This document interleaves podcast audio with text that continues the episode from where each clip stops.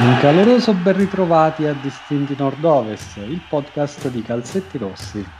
Sono ancora una volta Marco Travaglini e anche oggi non sarò solo a parlarvi, ma non ci sarà il nostro caro amico Manuel che ci ha lasciato il regalo, la new entry dell'ultima puntata, Stefano Bernatti. Ciao Marco e grazie ancora per la fiducia e per l'ennesimo invito. Sono sempre pronto e disponibile a parlare di calcio e di Ascoli soprattutto. Per noi è un piacere averti qui, soprattutto oggi che siamo senza Manuel e quindi rischiavamo di, far... di ritrovarci solo con me. Va bene allora. Oggi c'è molta carne al fuoco, quindi direi di partire senza indugio e al solito grido di mai tranquilli andiamo ad iniziare questa terza puntata. Sono iniziati gli europei, eh, l'attenzione si è spostata dalle squadre di club alle nazionali, anche se il mercato continua a tenere banco in sottofondo. Oggi abbiamo deciso di parlarvi di quei giocatori bianconeri che sono finiti in nazionale. E la frase non è detta a caso, infatti parleremo di quei calciatori che sono stati in qualche modo formati o lanciati dall'Ascoli per approdare in una delle nazionali, ma non parleremo invece di quei giocatori che prima sono stati famosi nazionali e poi diciamo hanno chiuso a volte male la carriera sotto le 100 torri. Eh, ti viene in mente, eh, Stefano, qualche nome a proposito di Ma questo? un Marco del Vecchio qualsiasi, un Gigi, un Gigi Pagliuca, eh, che sono stati grandissimi giocatori nell'apice della loro carriera, ma il più delle volte diciamo, si sono ritrovati sotto le 100 torri a svernare. Esattamente, ecco quella parentesi diciamo che eh, vorremmo evitarla. Allora, facciamo un salto indietro fino agli anni 90. Per la stagione 91-92 l'Inter acquista dal Borussia Mönchengladbach un giovanissimo attaccante tedesco, Oliver Bierhoff. Destra rete, Oliver Bierhoff, 7 gol in campionato. Sono gli anni in cui una squadra italiana può avere un massimo di tre stranieri per squadra e l'Inter ha già tre tedeschi, manda Oliver Bierhoff in prestito all'Ascoli. Le cose vanno male, il tedesco non si integra e l'Ascoli retrocede, ma Rozzi decide di puntare sul tedesco acquistandolo. Il fiuto del presidentissimo non sbaglia e l'anno dopo Bierhoff vince il titolo di capocannoniere della B e rimarrà con l'Ascoli fino alla morte del presidentissimo e alla retrocessione in C. Quell'ultimo anno, proprio quello della retrocessione, eh, nel marzo del 95, eh, Biroff scende in campo a Wembley nella finale del torneo anglo-italiano, rimanendo a bocca asciutta. Infatti, il gol eh, della finale contro il North County per le file dell'Ascoli verrà siglato da eh, Mirabelli. Oh, Ascoli a level at 1-1. Ma cosa succede eh, poco più di un anno dopo in quello stesso stadio? Me lo sai dire tu, Stefano? Eh certo, come no. Bigroff si, si ritroverà ad essere protagonista nella gloriosa cavalcata della Germania che, diciamo, suggellerà la vittoria dell'Europeo. E, e siamo nel 1996 noi abbiamo acquistato un brutto anatroccolo, fondamentalmente. Se dovessi trovare un'espressione per descriverlo, è questa, perché anche i primi commenti che ho, rintra- ho, rintracciato, ho riletto perché diciamo quando Biroff vestiva la casacca bianconera ascolana, io ero giovanissimo, ma sicuramente era arrivato con eh, un- uno scarsissimo bagaglio tecnico, molto rozzo nei movimenti, calciava solamente col piattone e aveva anche un problema sullo stacco aereo gli, st- gli, stessi allenatori che in quel, in quel, periodo lo hanno allenato evidenziavano una grezzura, diciamo, nel, nel suo stile e nel suo approccio. Ma qui importante per Biroff, e come hai detto anche tu Marco, è proprio la volontà del presidentissimo, che riconosce in lui delle qualità ancora nascoste e ben celate. Tant'è che lui lo difende, lo coccola, lo pungola e lo mette al centro del villaggio. Anche quando la piazza ascolana inizia a mal digerirlo il presidentissimo lo difende e al tempo stesso, anche attraverso delle, delle dichiarazioni che Biroff avrà, rilascerà più avanti, dirà che per lui è stato importantissimo l'appoggio di alcuni compagni di squadra, come ai tempi furono Marcato e Benetti. Io ho dei bellissimi ricordi ad Ascoli, la mia prima stagione, devo tanto a questa città, alla società, a Costantino Rozzi, ai tifosi, ai miei compagni di squadra che mi piacerebbe tanto rivedere. E quindi è così che piano piano Birov si impone soprattutto riuscendo a conquistare il titolo di capocannoniere in Serie B. Nelle stagioni mh, successive rispetto all'Ascoli, lui si guadagnerà addirittura il fregio di gravità zero proprio perché lui nello stacco aveva questa capacità di restare in sospensione in aria per moltissimo tempo. Diciamo, questa nostra eh, caratteristica di aver sempre fretta, di non aspettare che un giovane possa crescere, può essere magari un bene sotto certi aspetti, nel senso che chi passa per Ascoli comunque se riesce ad esplodere ad Ascoli, poi abbiamo visto come nel caso di Biroff, può addirittura arrivare a,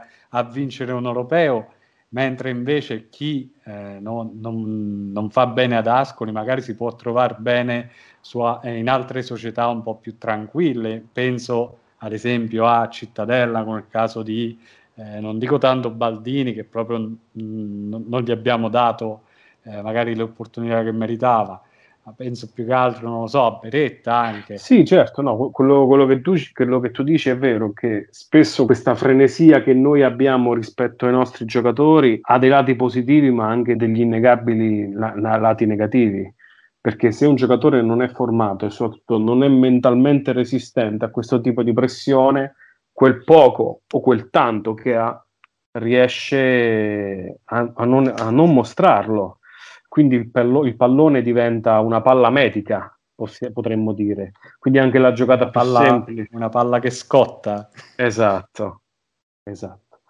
Una, una un, qualsiasi giocata diventa iperriflessiva e quindi il calcio di oggi, ma anche il calcio di B, il calcio che proponiamo in Serie B, è un, è un calcio fatto anche di agonismo e di atletismo.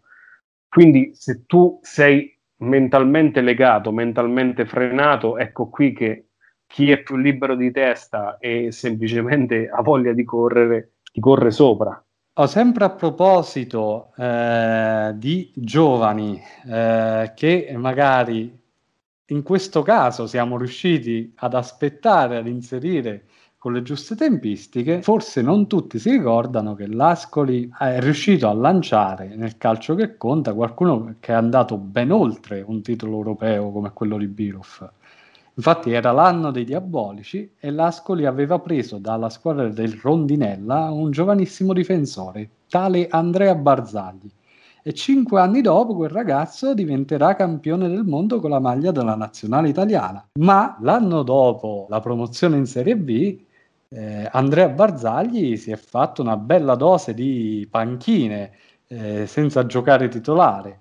Perché? Perché Pillon non lo riteneva ancora pronto per un campionato di Serie B ed è riuscito a inserirlo gradualmente e a permettergli di crescere. Beh, guarda Marco, tra, tra tutti i giocatori che hanno militato tra, tra, le file bianconere, Barzagli sicuramente è quello che più di tutti mi ha colpito. Mi, mi colpisce sia da tifoso che da amante del calcio perché è un giocatore che non rispetta la normale parabola di, di una carriera agonistica professionale.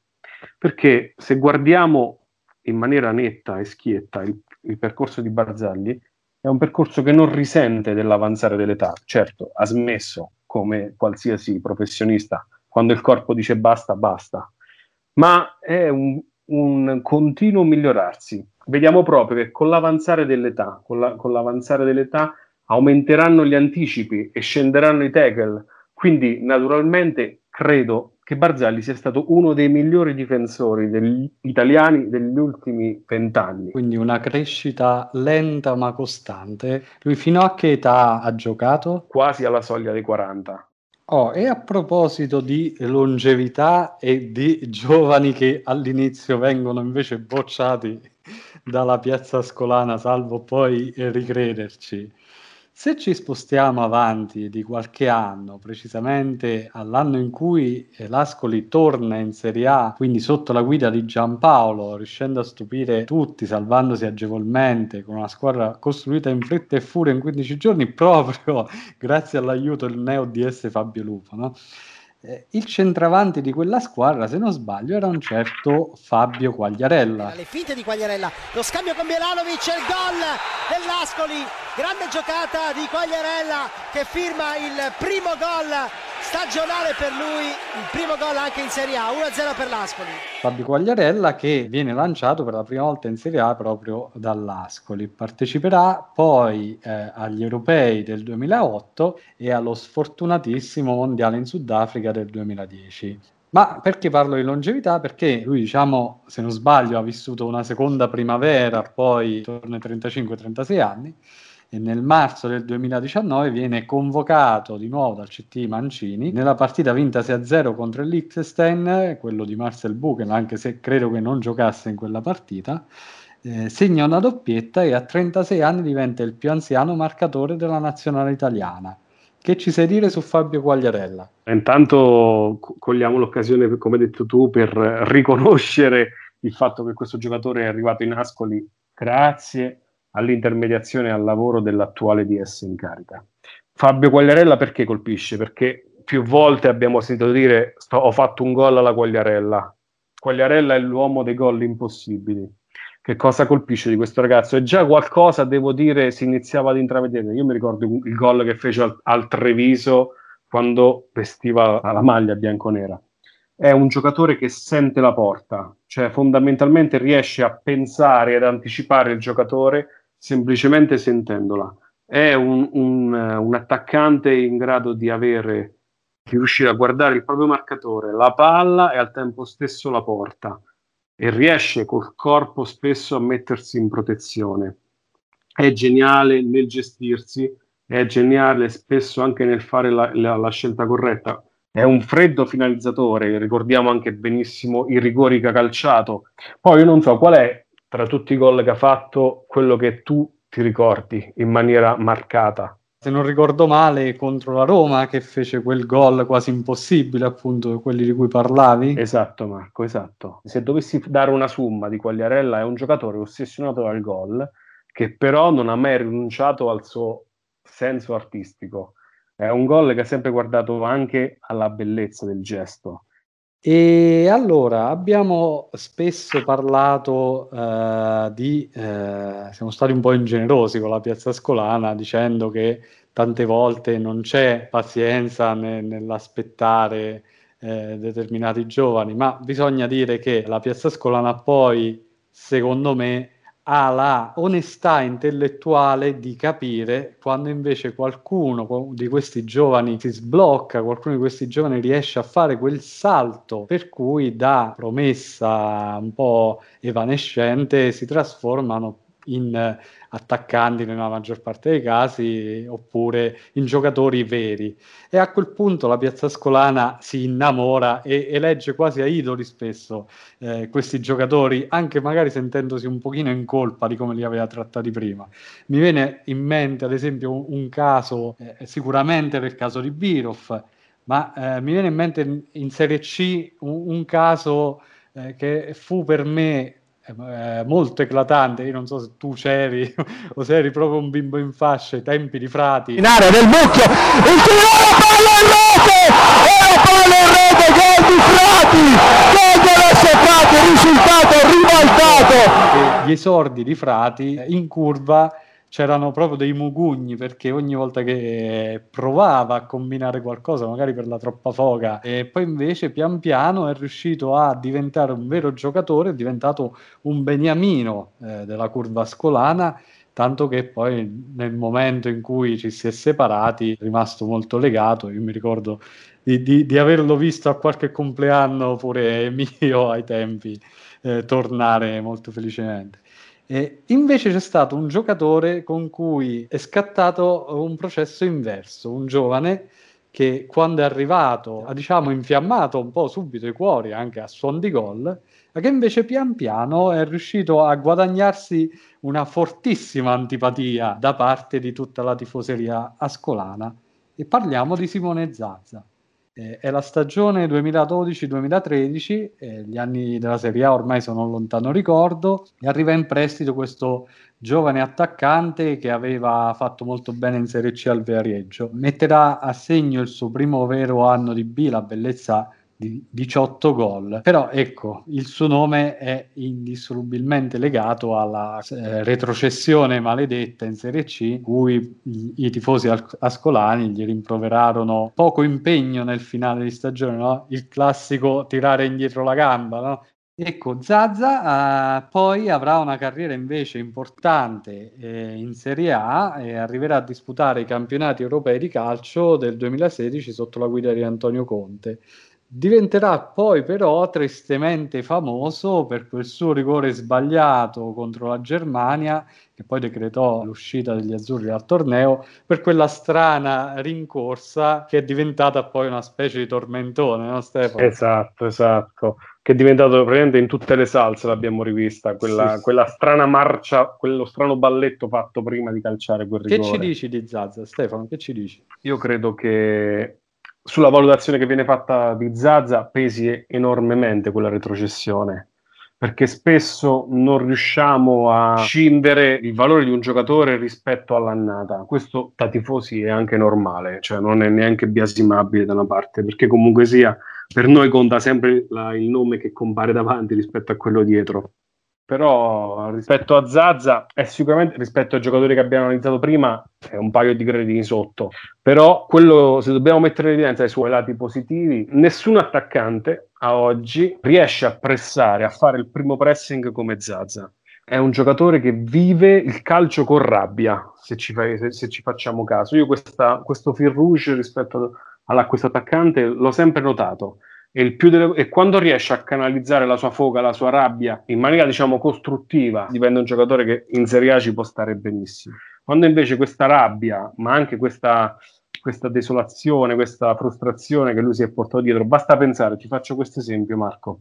L'ultima volta, la famosa gara di cui stiamo parlando è quella del 2 luglio 2016, quella del famoso rigore. E lui l'ultimo gol lo ha segnato nel maggio 2016, precedentemente di quella partita. La successiva rete la segnò dopo 294 giorni, proprio per, per, farsi, per mettere in risalto come quel rigore sbagliato, quel pubblico ludibrio che, che gli è stato riservato, ha avuto una forza dirompente sul ragazzo, perché è sempre, è sempre una questione di come quella rabbia che lui cova dentro di sé, perché ba- pensiamo Se anche che posso aiutare con questo discorso, ti dico anche che quando faceva pranzo al Papillon un paio di volte mi è capitato di incrociarlo, anche lì spesso aveva degli sguardi rabbiosi ogni tanto. Beh, vedi, è una testimonianza del fatto che ne- nella mia scanzonata analisi diciamo ci ho preso un pochino, no? sì. Oh, e invece c'è un giocatore che ha deciso di evitare completamente il problema della tifoseria ascolana che, do- che era forse ben felice di aspettarlo. Sto parlando di Mattia Destro. Mattia Destro che eh, nel biennio 2012-2014 fa il suo esordio eh, nella nazionale maggiore. Aveva fatto tutta la trafila delle giovanili ascolane, ma poi dopo è passato alle giovanili dell'Inter. Allora, di destro ti, ti anticipo eh, perché siamo riusciti a scovare, anzi, de- do merito al, allo staff di Calzetti Rossi che è riuscito a scovare due chicche durante i suoi trascorsi nella nazionale under 17 e under 18. Allora, lui ha giocato nella nazionale under 18 nella partita contro la Danimarca, dove mi pare abbia addirittura segnato un gol. Era in campo con un certo Brosco. Come strana la vita.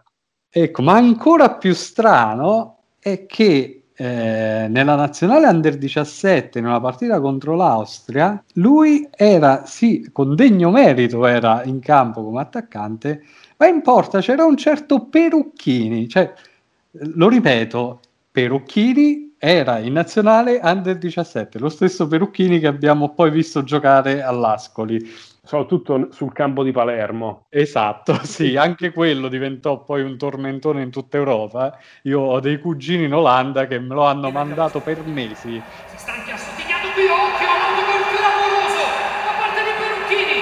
Cosa ha combinato? Allora, due parole su Mattia Destro. Allora, come hai detto tu, è un figlio della nostra terra andato via giovanissimo. Sicuramente il suo apice a livello di carriera ce l'abbiamo quando vestirà la maglia del Siena. Approdò nelle giovanili dell'Inter come eh, uno dei migliori talenti in circolazione, cioè piano piano nel suo formarsi sembrava uscire questo profilo. Ma se guardiamo la sua carriera, ormai è arrivato alla soglia dei 30 anni, cioè a 30 anni, ha avuto moltissimi bassi e pochissimi alti. Facciamo un salto, facciamo un salto in avanti. Arriviamo all'epoca Bellini. Allora, la promozione in Serie B non è certa, eh, c'è lo scandalo del, del Teramo, no? della, della Combin, e eh, fino all'ultimo si rimane in bilico tra Serie C e Serie B. Eh, le voci di mercato sono poche proprio per questo motivo, no? per quello che accennavamo anche la puntata scorsa, non è facile convincere i giocatori ad accettare un progetto tecnico quando c'è incertezza sulla categoria. Ma ci sono due certezze però in quel mercato. L'Ascoli ha già preso in prestito dall'Udinese tale Jakub Jankto e inoltre c'è una scommessa che l'Ascoli vuole fare e quindi punta fortissimo su Andrea Petagna del Milan che stava, poi si è scoperto, addirittura pensando di smettere di giocare a calcio prima della chiamata dell'Ascoli. Diciamo che sono due giocatori arrivati con uh, due animus diversi in Ascoli. Il primo cerca un riscatto, forse si trova davanti all'ultima occasione per rilanciarsi nel calcio professionistico. L'altro invece arriva lanciatissimo da, dallo Slavia Praga via Udinese e cerca di affermarsi. Quali sono le caratteristiche che colpiscono di tutte e due? Di Yankto è è la sua incredibile capacità di calarsi nel contesto ascolano, tant'è che in un anno riesce a legarsi in maniera incredibile alla piazza le sue qualità che colpiscono è la sua progressione palla al piede. Forse il suo limite, che forse è la cosa che sta pesando in un definitivo salto di qualità, è forse un certo bagaglio tecnico, perché la sua forza sono gli inserimenti sia senza palla che palla al piede, quelle percussioni in grado di generare superiorità numerica in fase d'attacco. Io mi ricordo il bellissimo gol che, che fece con Lanciano. E fa la scorribanda Yankto, Yankto salta tutti, ah, al limite Yankto il destro, tira rete! Quello per me è forse il suo biglietto da visita più grande. Al tempo stesso invece Petagna, per assurdo, è un attaccante stranissimo, perché è un attaccante che strutturalmente sembra, sembrerebbe un centroavanti. Invece è una punta che per esistere ha bisogno di un, di un grandissimo centravanti al fianco perché Petagna riesce ad imporsi come un giocatore in grado di creare spazi per i compagni, riesce a proteggere la palla, riesce, riesce a pulirla il più delle volte e riesce a appoggiarla. Quindi se io sono un attaccante che vede e sente la porta, trovarmi con un compagno come Petagna sarà sempre un vantaggio. Di contro però non sarò mai quell'attaccante da 15-20 gol a stagione e forse questo è l'ultimo grande scoglio che è rimasto a Petagna. Sì, Petagna che poi non ha avuto una grande esperienza in nazionale, però comunque è uno di quei giocatori che è arrivato in nazionale maggiore e eh, mi sento di dire che se non fosse stato per Ascoli forse eh, non solo non sarebbe arrivato in nazionale maggiore, ma non sarebbe arrivato nemmeno in Serie A. Uh-huh. Allora, io di Yankto mi ricordo eh, due cose, forse un po' extra calcistiche. Una che era un, un video bellissimo girato, penso con una GoPro, in cui lui eh, si autoriprendeva con eh, la sua visuale da, da, quando usciva di casa fino a, all'arrivo all'allenamento e tutto l'allenamento, che era una cosa molto carina che sembrava quasi una pubblicità. E ricordo anche che aveva eh, fin dall'inizio avuto tantissimi follower su Instagram, ma ha continuato ad avere uno zoccolo duro di fan proprio di Ascoli anche quando era già in Serie A da un, da un bel po'. E mi ricordo che a un certo punto mise, cambiò la lingua del suo profilo da ital- mezzo italiano, mezzo inglese alla lingua ceca. Non so per quale motivo, ma forse proprio per, per evitare che la sua pagina fosse colonizzata soltanto da tifosi ascolani e non eh, nessuno dalla parte della sua patria, perché veramente era un susseguirsi di commenti di, di tifosi del picchio. Sì, me la ricordo anch'io questa cosa, che ha, ha sempre rimarcato un forte legame, diciamo, tra Ascoli e lui. Sì, diciamo che al di fuori della della, della sua patria eh, è stato il primo impatto, diciamo, con, eh, con tifosi focosi, diciamo. Ok. Allora, io lo so che voi che ci ascoltate state scalpitando per parlare di un ascolano che poi è arrivato in nazionale maggiore, Ma vi do la brutta notizia, non ne parleremo oggi. Allora, la puntata di oggi termina qui e alla prossima settimana per parlare di altri giovani di tempi più recenti lanciati dall'Ascoli e finiti nel giro della nazionale, a partire ovviamente dal nostro amatissimo e ascolanissimo Orsolini fino ad arrivare all'ultimo Cangiano in ordine di tempo. Un saluto da eh, Stefano Bernardi. Ciao e grazie mille per l'ascolto. Un saluto a tutto il popolo bianconero. E un saluto ovviamente da Marco Travaglini. E mi raccomando, mai tranquilli.